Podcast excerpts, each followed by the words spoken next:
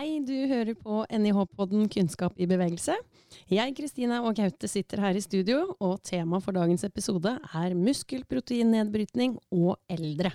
Når vi blir eldre, taper vi muskelstyrke, og det viser seg at reduksjonen i muskelstyrke er større enn tapet av muskelmasse. Og reduksjonen i styrke er spesielt tydelig hos eldre med lavt funksjonsnivå. Hva skjer, og hva kan vi gjøre for å motvirke det her? Vi får besøk av Sigve Nyvik Aas, som disputerte, dvs. Si at han forsvarte sin doktorgrad her på NIH ved Institutt for fysisk prestasjonsevne i mai 2019. Og doktorgraden hans den hadde tittelen 'Effekt av styrketrening på muskelkvalitet og proteinnedbrytning hos eldre med lavt funksjonsnivå'. I dag så jobber han på Nord universitet på Levanger. Mens eh, Sigve gjør seg klar her, så kan vi jo eh, forklare litt sånn kort hva det egentlig betyr å ta en doktorgrad. Eh, så for det første så er det jeg kan holde oss siviliserte. Eh, det er veldig hardt arbeid over flere år. Eh, Absolutt. Men når du kommer ut av tunnelen på den andre sida, så har du fullført en forskerutdanning som gir en doktorgrad, eller en ph.d. som det også kalles, som er den høyeste formelle utdanninga du kan få i Norge. Og den ph.d.-tittelen den eh, tildeles jo da for en levert doktorgrad ved at du har fått akseptert doktorgraden din etter enten tre år eller fire år hvor du i tillegg gjør 25% av andre oppgaver, som f.eks. undervisning. Et av målene med denne doktorgradsutdanningen det er at man ved en fullført ph.d. skal kunne drive forskning og faglig arbeid på internasjonalt nivå, samt formidle kunnskapen sin til allmennheten og delta i samfunnsdebatten. Velkommen, Sigve. Takk. Eh, kan du fortelle litt om deg sjøl, og hvorfor du ble interessert i den tematikken her? Ja, eh, da jeg var ferdig på videregående i 2008, så valgte vel jeg egentlig utdanning kun basert på interesse og nysgjerrighet. Jeg har alltid vært interessert i trening og hva som skjer i kroppen vår når vi trener, og hva som skjer når vi ikke trener. Eh, og da fant jeg ut at jeg måtte starte på idrettshøyskolen for å lære mer om det her, og så har jeg vel egentlig aldri slutta, unntatt da jeg omsider var ferdig i vår da, med en doktorgrad. Eh, når det gjelder tematikk, så følte jeg vel at jeg ønska å forske på noe som potensielt kan være litt samfunnsnyttig. Så det var vel litt av grunnen til at jeg da eh, ja, så nærmere inn på hva som skjer med muskulaturen når vi blir eldre, og hva som skjer når eldre starter med styrketrening. Hvis vi starter litt på toppen, så sa jo vi innledningsvis at de eldre ser ut til å miste mer muskelstyrke enn det tap av muskelmasse kunne tilsi. Mm. Og, og, i lærebøkene til da egentlig alle de som studerer idrett, treningslære osv., så, videre, så vet vi jo det at hvis vi tar bort alle andre faktorer, så er muskelmasse og muskelstyrke lineært. Dvs. Si at jo mer muskelmasse du har, jo sterkere er du. Men da kan det jo se ut som at det ikke er det som skjer hos eldre. Kan du forklare litt mer om det? Ja, det er jo helt riktig som du sier at eh, for yngre så er det en veldig nær sammenheng mellom størrelsen på en muskel og hvor mye kraft den kan utvikle. Så da har du nesten en perfekt lineær sammenheng mellom størrelse og kraft. Eh, men så er det jo sånn da, at når man blir eldre, dere har nevnt allerede, ja, vi mister muskler, det er de fleste klar over, men i tillegg så da, skjer det andre ting som gjør at muskelstyrken reduseres i større grad. Og hvis man Uh, følger ei gruppe 70-åringer over en del år, så vil man typisk se kanskje 1% reduksjon i muskelmasse per år, mens muskelstyrken reduseres med 2-3 hvert år. Så hvis du tar ei gruppe eldre, og da ser på sammenhengen mellom uh, muskelmasse og muskelstyrke, så vil du se en litt dårligere sammenheng der enn for yngre, nettopp fordi det skjer en del andre ting som gjør at, ja, som forstyrrer den sammenhengen. da. Og det kommer vi jo litt inn på etter hvert, sannsynligvis i praten her. Men én uh, ting som skjer, er at uh, eldre ikke i like stor grad som yngre klarer å aktivere hele muskelen sin. Så hvis du har en eldre person som tar i alt han eller hun klarer, så ser vi at de kanskje bare klarer å aktivere 85 ja, ca. 85% av muskulaturen. Så rett og slett 15% av muskulaturen som de da ikke får utnytta.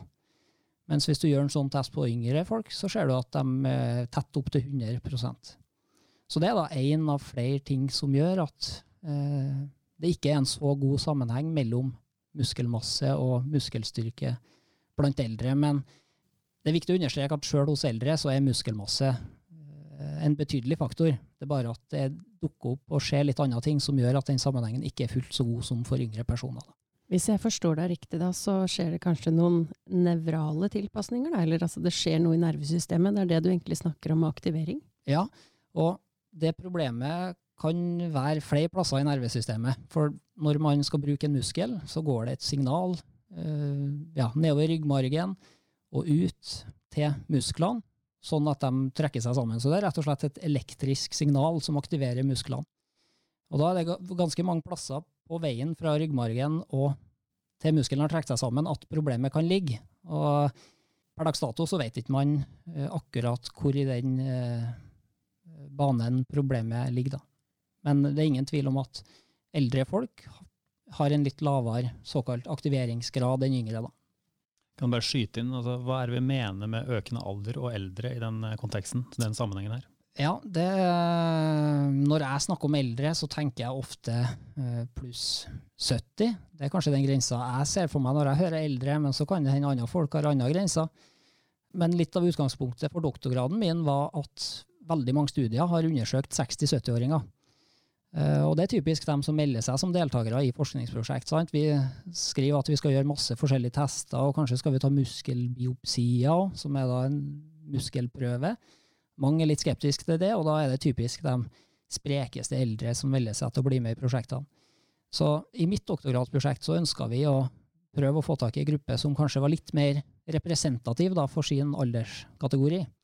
Så da gikk vi løs på Vi satte en nedre grense på 75 år, og så endte vi opp med eldre som hadde en gjennomsnittsalder på 86. Og da kan jeg jo skyte inn at jeg var litt skeptisk til at vi skulle begynne å skjære i lårene til de her 86-åringene. Nå sier jeg skjær i låret, det høres voldsomt ut, men man lager da et lite snitt i huden, går inn og klipper ut en bitte liten muskelbit. Eh, men jeg var litt, litt, skeptisk da vi skulle reise rundt på sykehjem og hente eldre folk og ta dem med hit og ta muskelbiopsi av dem. Men Eh, da viste det seg at de eldre de klager jo mye mindre enn yngre folk. Så vi har hatt en del yngre som ligger på denne biopsibenken og syns det er litt ubehagelig, mens blant de eldre så var det minimalt med klaging. Så de var meget medgjørlige. Nå hørtes det her veldig brutalt ut. da. Du sitter vel da ikke med en stor saks og klipper? Nei, Nei, det gjør du ikke. Så jeg kan jo si litt om den prosedyren veldig kort. Men man setter lokalbedøvelse i huden, og så lager man et lite snitt på 1-2 cm og så går man inn med ei tynn slags nål og klipper ut en bitte liten muskelbit, så den er på størrelse med kanskje en fjerdedel av en rosin, den muskelbiopsien vi tar ut. Men da har vi mulighet til å dele opp den biten i mange mindre biter og gjøre mye forskjellige analyser. da. Jeg tror det er en viktig presisering. Hvis ikke så hadde vi nok ødelagt all eh, du, det rekruttering. Var, det er godt poeng. Godt poeng. Mm. Det vil jo da si at det gikk eh, ikke bare mange studenter, som det ofte gjør her i gangene, med plaster osv. fra biopsier, men da også en eh, stor gjeng med eldre mennesker. Det er ganske, ja, rett og slett eh, spennende. Uten å skremme lytterne våre, så er det jo sånn at Nå må du rette meg hvis jeg tar feil, men si ca. etter fylte 20 år, mm. så begynner vi å tape muskelmasse. Hvert tiår. Ja. ja. Hvorfor skjer denne reduksjonen, og, og, hvorfor bør vi eventuelt jobbe for å opprettholde muskelmassen? Ja, det er jo som du sier, ofte så er altså muskelmassen er ganske stabil fram til 30 års alder. Det har kanskje begynt å gå litt ned. Men da er det jo litt vanskelig å si er det biologiske ting som setter inn, eller er det livssituasjonen for øvrig. Sant? Mange som etablerer familie, eh, starter i fulltidsjobb osv. Så, videre. så da er det mye som kan gjøre at eh, muskelmassen reduseres litt de første årene. Eh, og så er det òg veldig mange forskjellige faktorer som gjør at muskelmassen reduseres videre da, etter hvert som man blir eldre. Men da er det jo fram til vi er 50-60, så ja, det er litt reduksjon i muskelmasse, men det er først når vi passerer 70 at den reduksjonen virkelig blir rask. Da. Det er da det går fort nedover. Og så spurte du om hvorfor det er viktig at vi motvirker denne nedgangen. Og det er jo rett og slett sånn at alt vi gjør i hverdagen, krever en viss form for muskelstyrke. Vi som er unge, vi tenker ikke over det, for vi har mer enn nok muskelstyrke. sant? Vi er sterke nok til å reise oss, komme oss opp fra senga, vi er sterke nok til å gå på butikken. Uh, og vi kunne kanskje ha mista til og med 50% av muskelstyrken vår, så vi hadde fortsatt vært sterke nok til å gjort de her daglige gjøremålene. Uh, problemet oppstår jo da når man kanskje som 70-80-åring faktisk eh, har en så stor reduksjon i muskelstyrke at man får problem med å komme seg opp av senga. Og man kan kanskje ikke gå opp trappa til andre etasjen, og det blir tungt å gå på butikken osv. Og, og det som da ofte skjer, er jo at eh, aktivitetsnivået reduseres, og da blir det en sånn ond sirkel, sant, der redusert aktivitetsnivå påvirker musklene våre negativt igjen. Og da kommer vi inn i en sånn ond sirkel som er, kan være vanskelig å snu. Som jeg skal si litt senere, så styrketrening er nok den mest effektive måten å snu den onde sirkelen på. Og du kan starte med trening som 80-åring og få tilbake en del funksjon i hverdagen, men eh, jo tidligere en starter med trening i livet, jo bedre er det. Da vil du hele veien ha en større buffer ned til den her kritiske grensa for å klare seg på egen hånd. Hvordan er det da hvis eh, en på 25 og en på 85 begynner å trene maksimal styrketrening, dvs. Si at man har eh, tung belastning? Kan man få like god effekt uavhengig av alder? Det ser nesten sånn ut, ja. Det er noen studier som kanskje viser at muskelmasseøkninga er litt større hos yngre. Det er ikke, ikke store forskjeller. Eh, men når det gjelder muskelstyrke, som jo er det viktigste, så er det eh, like stor effekt for 85-åringer som for 20-åringer. Så det er et eh, uforløst potensial det er for veldig mange eldre. Det er jo rett og slett en gladmelding. Ja. Så vi har, jeg kan jo skyte inn der at i det forskningsprosjektet vi gjennomførte, så hadde vi deltakere som var 95 år, som hadde betydelig muskelvekst etter bare ti uker med styrketrening. Så det er aldri for sent å starte, men jo tidligere du starter, jo bedre, selvfølgelig. Og så har vi også uh, to ulike typer muskelfibre. Uh, kan du forklare litt hva det er for noe, og hvilke implikasjoner det har?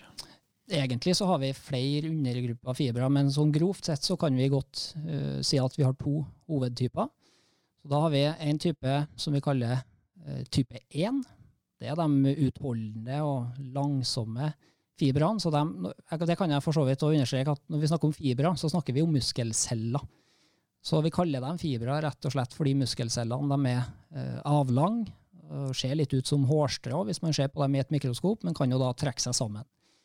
Men tilbake til de her type 1-fibrene. Ja. De er utholdende, eh, ikke spesielt rask raske og eksplosive, men de er gode på eh, jobb over tid. Og så har vi de eksplosive og raske type 2-fibrene. Og når vi blir eldre, så er det de her type 2-fibrene som taper seg mest i størrelse. Det er dem som, eh, dem som, blir mindre, og det gjør jo da at en eh, eldre muskel typisk vil være mindre eksplosiv enn en yngre muskel. Og så kan man spørre seg hva er problemet med det? Eh, jo, det er rett og slett sånn at når man f.eks. skal reise seg fra en stol, så trenger man litt snert i bevegelsen. Man trenger litt eksplosivitet for å få i gang den bevegelsen. Og Vi kan også tenke oss at de her type 2-fibrene er viktige eh, i forbindelse med å forhindre fall. Sant? Hvis du holder på å miste balansen og må korrigere eh, for å hente deg inn, så er type 2-fibrene viktig, da. Så det er et problem at det er de her type 2-fibrene som eh, påvirkes mest av aldring. Eh, men heldigvis, gjennom tung styrketrening, så kan de her eh, type 2-fibrene stimuleres til å vokse. Hva mener du da med tung styrketrening? Vi kan ta et eksempel. da. Hvis du f.eks. gjør øvelser beinpress, som kanskje mange kjenner til. Det er da en øvelse hvor du har beina mot et brett og strekker ut i kneledd og hofteledd. Så det er øvelse for framside lår og setemuskulaturen. Hvis du tar ti repetisjoner på den øvelsen, men du kjenner at her kunne jeg tatt 20 repetisjoner, da har du ikke fått trent type 2-fibrene i noe særlig grad. Da har du i all hovedsak trent de her utholdende type 1-fibrene. Eh, men hvis du legger på ei vekt der du fortsatt tar ti repetisjoner, men du kjenner at her hadde jeg bare klart 11 eller 12 hvis jeg hadde pressa meg alt jeg hadde hatt, da er treninga tung nok til at du får trent eh, type 2-fibrene. Men det skal også sies at du kan trene type 2-fibrene med 20 repetisjoner, men da må, eh, da må, det være sånn at repetisjon nummer 20 går så vidt. Så vi kan si det sånn at for å få aktivert type 2-fibrene, så må du enten ha tung nok motstand, nok eh, vekt på stanga eller eh, i vektmagasinet, eller du må trene til det vi kaller utmattelse. Da. Du må rett og slett presse deg litt for å få trent de her type 2-fibrene. Og det er jo mange eldre som spør meg er ikke nok å ut og gå. Er ikke det god nok trening? Og da er jo svaret mitt at det er jo så ufattelig mye bedre å være ute og gå enn å ikke gjøre noen ting. Men hvis du ønsker å få trent de her type 2-fibrene, så er du eh, Da bør du gjøre noe annet òg i tillegg, da. Nå eh, kom det, eller det dukka opp et spørsmål i hodet mitt her mens vi sitter og prater. Nå er det ikke sikkert at du er forberedt på dette, for det er kanskje en litt annen tematikk vi skal snakke om i dag. Mm. Men nå har vi snakka mye om belastningen på styrke. Og så har det vel kommet en del studier som indikerer de siste åra på at det kanskje heller er totalt volum. Ja. Kan, har du lest noe mer? Altså, hvordan er uh, forskninga kommet videre på Ja. den fronten? Det er jo det er mange variabler som eh, vil bestemme effekten av et styrketreningsprogram. Og når du snakker om volum, så er det antall kilo ganger antall repetisjoner, egentlig. Så hvor mange kilo du løfter i løpet av ei økt. Og det er absolutt eh, en viktig del for å få god treningstilpasning, men akkurat når det gjelder eldre, så tenker jeg at det er lurt å vise til at man kan ha veldig god effekt med ganske lavt treningsvolum. For det er mange som syns styrketrening er litt kjedelig, og hvis de da får beskjed om at det er nok å ta tre serier med beinpress for å motvirke, eller i hvert fall bremse fallet. Eh, Så ja, volum er en eh, viktig del av treningstilpasninga, men du kan få veldig gode effekter sjøl om det totale treningsvolumet er lavt. Spesielt hvis utgangspunktet er at du er utrent. Hvis du da har ja, to økter i uka med tung beinpress, tre serier, så har du gjort ganske mye, og det er unnagjort på 30 minutter sammen på de to øktene, faktisk. Vi har jo lest litt om doktorgraden din. Men nå har vi den som kan mest om doktorgraden i studio, det er deg. Det får vi håpe. Ja, Så nå tenkte vi skulle prøve å bryte det litt ned og se på disse vanskelige begrepene osv. Så videre. sånn at lytterne våre skjønner litt hva du egentlig har sett og hva du har funnet. Ja. Så dagens overskrift muskelproteinnedbrytning. Hva, hva betyr egentlig det? Jo.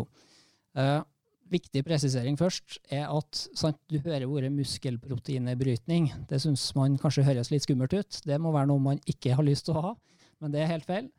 Eh, det er jo sånn at eh, sant, musklene våre er et levende vev. Det er en kontinuerlig utskiftning av proteiner. Musklene våre består av proteiner, og de skiftes ut hele tida. Så i løpet av et døgn så har vi bytta ut 1-2% av proteinene i musklene våre. Så det betyr at om en eh, 60-70 dager så har vi faktisk helt nye muskler, som består av helt nye proteiner, sammenligna med den muskelen vi har i dag. Så da er det jo etter hvert Et protein har ikke evig liv, men det slutter etter hvert å fungere, og da er det jo ønskelig at det proteinet brytes ned, sånn at det kan erstattes av nye og friske proteiner. Og så er det en del dyrestudier som viser at noen av de her nedbrytningssystemene, vi kan kalle det renovasjonssystemene for å gi det et litt mer positivt eh, navn, at noen av de systemene fungerer dårligere hos, eh, ja, med aldring, og at det da kan påvirke muskelkvaliteten negativt. Eh, Så da jeg gikk i gang med doktorgraden min, så var det gjort mest dyrestudier på det her. da. Så da ønska vi rett og slett å se ok, er det sånn hos mennesker også at det her nedbrytningssystemet fungerer dårligere med aldring.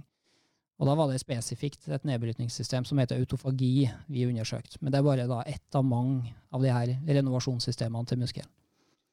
Så da sammenligna vi yngre utrente personer eh, med tre grupper av eldre. Så da hadde de eh, ja, ei gruppe spreke 70-åringer, ei gruppe 85-åringer som hadde litt eh, fysiske utfordringer, litt redusert ganghastighet annet. Og så hadde vi ei fjerde eldre gruppe som hadde eh, betydelig reduksjon i eh, fysisk funksjonsevne. Da. Så det var personer som var helt avhengig av rullator, noen av dem satt i rullestol.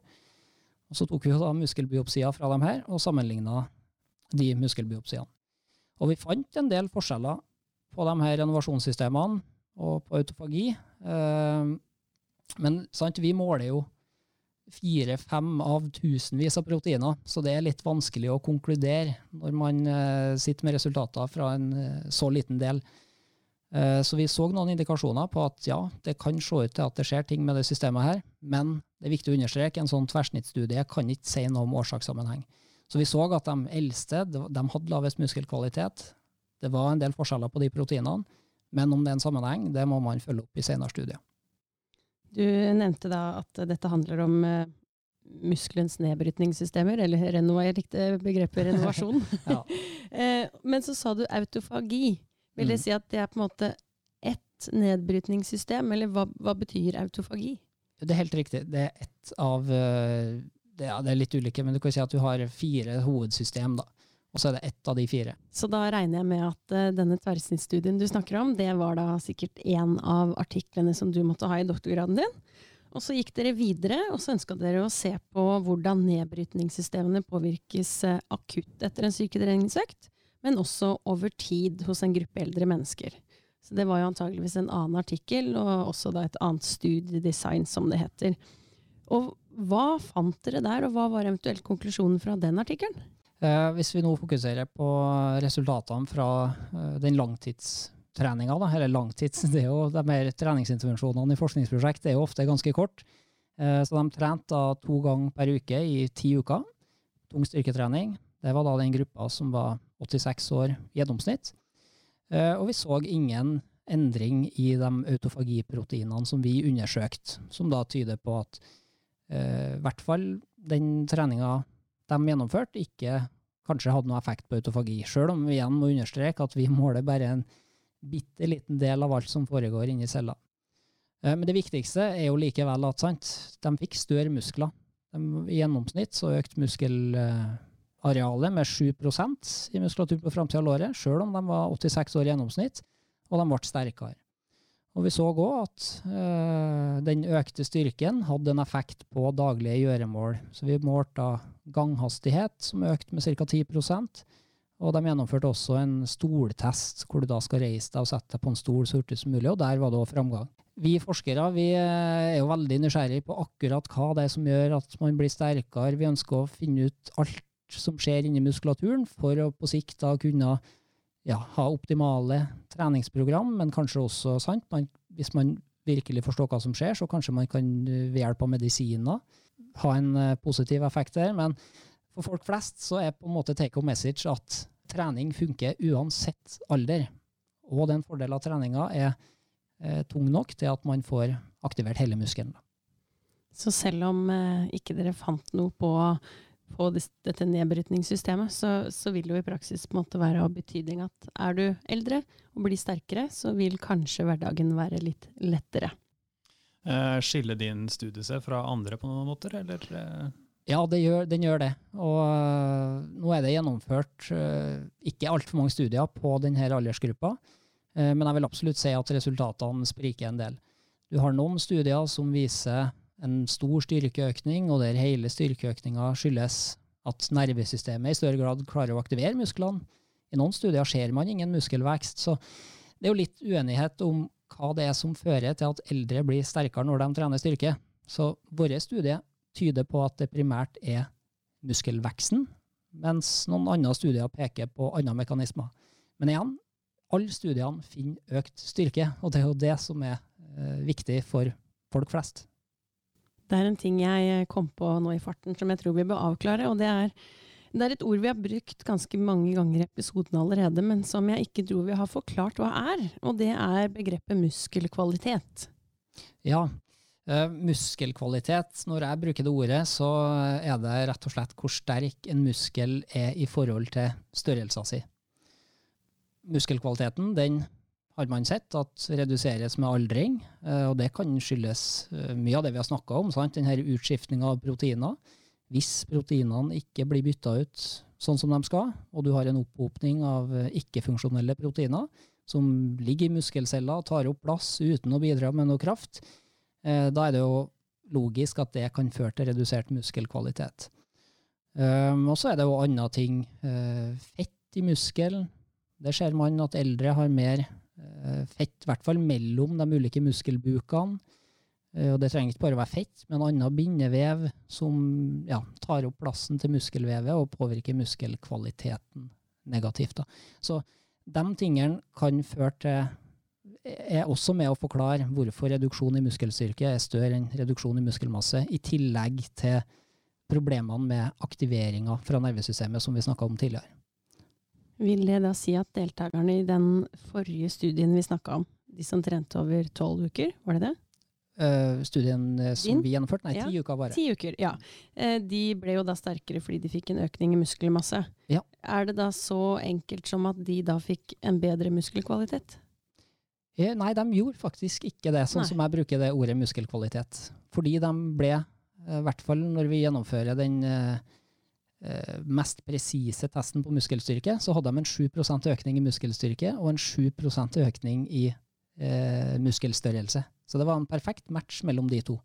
Og så målte vi aktiveringsgrad, og den endra seg faktisk ikke i vårt prosjekt. Men i tidligere prosjekt så har den økt. Så igjen kommer vi tilbake til at det er litt eh, ja, ulike studier kommer fram til litt ulike ting. og Litt av årsaken til det tror jeg rett og slett er individuell variasjon mellom personer. Sant? Du kan ha en eldre person som er svak pga. Eh, at vedkommende ikke klarer å aktivere musklene fullt ut, eller du kan ha en eldre person som har en perfekt aktiveringsgrad, men som har stor grad av fettinfiltrering, f.eks. i muskulaturen. Da. Så, eh, sånne individuelle forskjeller vil føre til en del støy i data, og hvis du da gjør forskningsprosjekt med få deltakere, så kan tilfeldighetene påvirke resultatene. Så skal vi prøve å oppsummere litt. Altså, hva, hva er de viktigste konklusjonene eh, i din forskning, og går det an å oversette det til eh, praktiske råd? Eh, Det som sikkert er mest interessant for folk flest, er jo at uh, trening, sjøl for de her personene, 80-90-åringene, det fungerer. Og har jo vært innpå viktigheten av at treninga er at du har litt motstand, eller at du blir litt sliten på trening. Men det er òg viktig for meg å understreke at kontinuitet er jo det desidert viktigste. Det hjelper ikke hvis du følger et treningsprogram i ti uker, og så venter du i et halvt år før du starter på igjen. Eller det hjelper, litt, men eh, det er mye bedre å få kontinuitet i treninga, så jeg vil jo anbefale alle å finne en treningsmetode som de klarer å holde på med over tid. Eh, Mange vil det nok Ja, jeg tror mange kanskje, spesielt eldre i dag, en del som er litt skeptiske til å melde seg inn på et treningsstudio og begynne å gjøre eh, styrketrening der. Eh, Da vil du jo kunne få god oppfølging i sånne øvelser som beinpress osv., men hvis man ikke ønsker det, så er det jo òg en del du kan gjøre hjemme. Eh, hvis du f.eks. har en stol, så kan du ta knebøy opp og ned på den, og da er det mange måter du kan gjøre det tyngre på. Eh, du kan gjøre bevegelsen veldig sakte, eller du kan finne deg en djup stol, sånn at du må gå ganske dypt.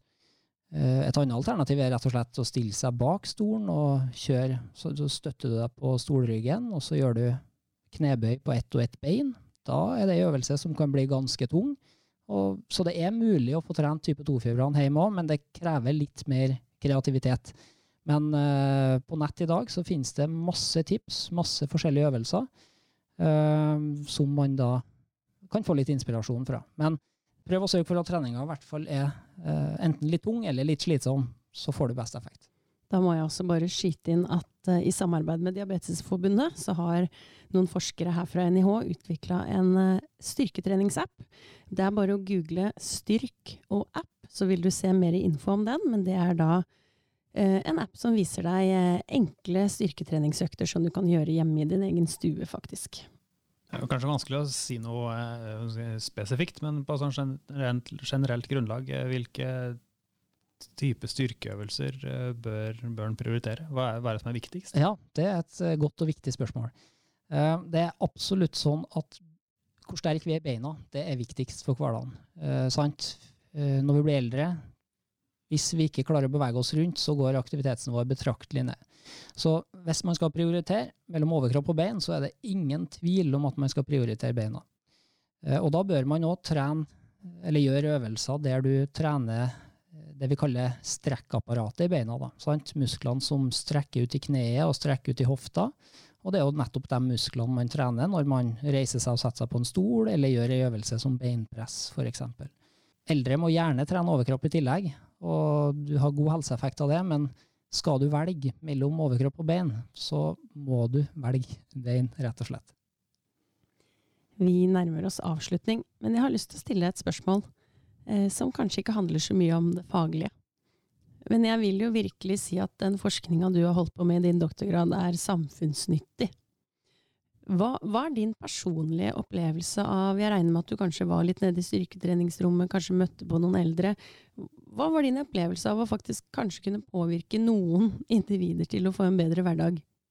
Jo, jeg syns det var veldig fint, og så opplevde jeg jo òg at mange av deltakerne var jo takknemlige for å få lov til å være med. Og vi hadde jo med en del sykehjemsbeboere som mange uttrykte at de syntes det var veldig fint òg, å få føle at de bidrar til å generere kunnskap. Og jeg syns det var veldig gøy å se at noen ble ja, kall det bitt av basillen, da, men det skal sies, vi hadde deltakere som også bare gleda seg til de ti ukene var ferdig. Så de burde kanskje fulgt et annet treningsopplegg. Eh, så det er jo individuelle forskjeller på folk. Men hvis man klarer å påvirke noen, så er jo det strålende.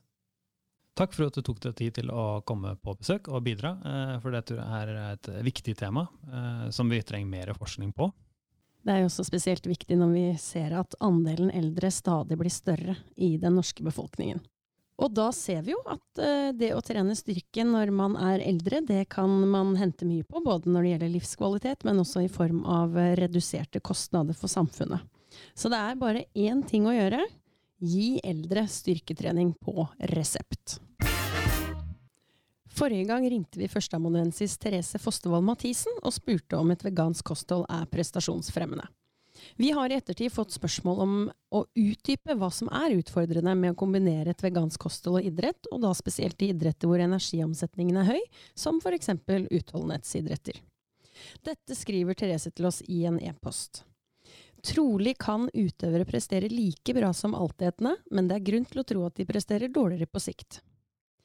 For deg som hørte på episoden med Truls Råstad og proteintilskudd, så skriver også Therese noe lignende videre. Når det gjelder proteininntak og optimalt stimuli for muskelproteinsyntesen, trenger man tilstrekkelig uttrykk av og mengde av hver enkelt essensielle aminosyre, men også et visst volum av aminosyren lausin.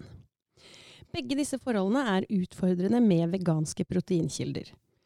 Veganske proteinkilder inneholder en del antinæringsstoffer som kan hemme enzymenes evne til å fordøye de inntatte proteinene, og derfor er det usikkert hvor mye av de veganske proteinkildene som utnyttes i kroppen. Videre så vet man at veganske proteinkilder inneholder mye kostfiber, og kostfiber metter og begrenser derfor hvor mye man klarer å spise. I tillegg så binder kostfiber fiberfett og hormoner som sirkulerer i tarmen, og dette kan påvirke næringsopptaket. I praksis så betyr det her under et måltid at hvis du vil innta en proteinkilde med alle de essensielle aminosyrene, som også spesielt rikt på lausin, så vil du få et optimalt stimuli for proteinsyntesen ved å innta 20 gram protein. Og det tilsvarer 6 dl melk eller 100 gram kjøtt eller fisk, som er et lite filetstykke. Men skal du få ut samme potensial fra en vegansk proteinkilde, så må du nesten opp i dobbelt dose, altså rundt 40 gram proteiner, som tilsvarer f.eks. 3-4 dl kikerter. Og i tillegg til kikertene, så må du også spise en stor porsjon med pasta, ris eller potet for å få energirike karbohydrater, og også grønnsaker for å få i deg mikronæringsstoffer og antioksidanter. Så det vil si at med et vegansk kosthold så må du spise mer i volum, og i tillegg da til at kostfiber, som vi hørte i stad, det er mye av i de vegetabilske proteinkildene, så vil det da være utfordrende å spise nok. Det var utfyllende tilleggsinformasjon. Men har du tema du syns vi skal ta opp, eh, har du spørsmål, har du ris, har du ros, send oss en mail eh, på podkast krøllalfa.nih.no. Neste gang skal vi snakke om press på unge talenter, eller kanskje enda mer presis uetisk press på unge talenter. Kostnadene ved et resultatjag og perfeksjonisme kan være stort for unge talenter som satser mot toppen. Og hver tredje utøver innenfor idrett og utøvende kunst sliter med negative følelser, stress og prestasjonsangst. Og en doktorgrad som eh, nylig ble forsvart her på NIH, tok for seg at treneren kan være både problemet, men også løsningen. Her må du følge med om 14 dager. Og hvis du liker NIH-podden, trykk på abonner, og fortell gjerne en venn. Bye.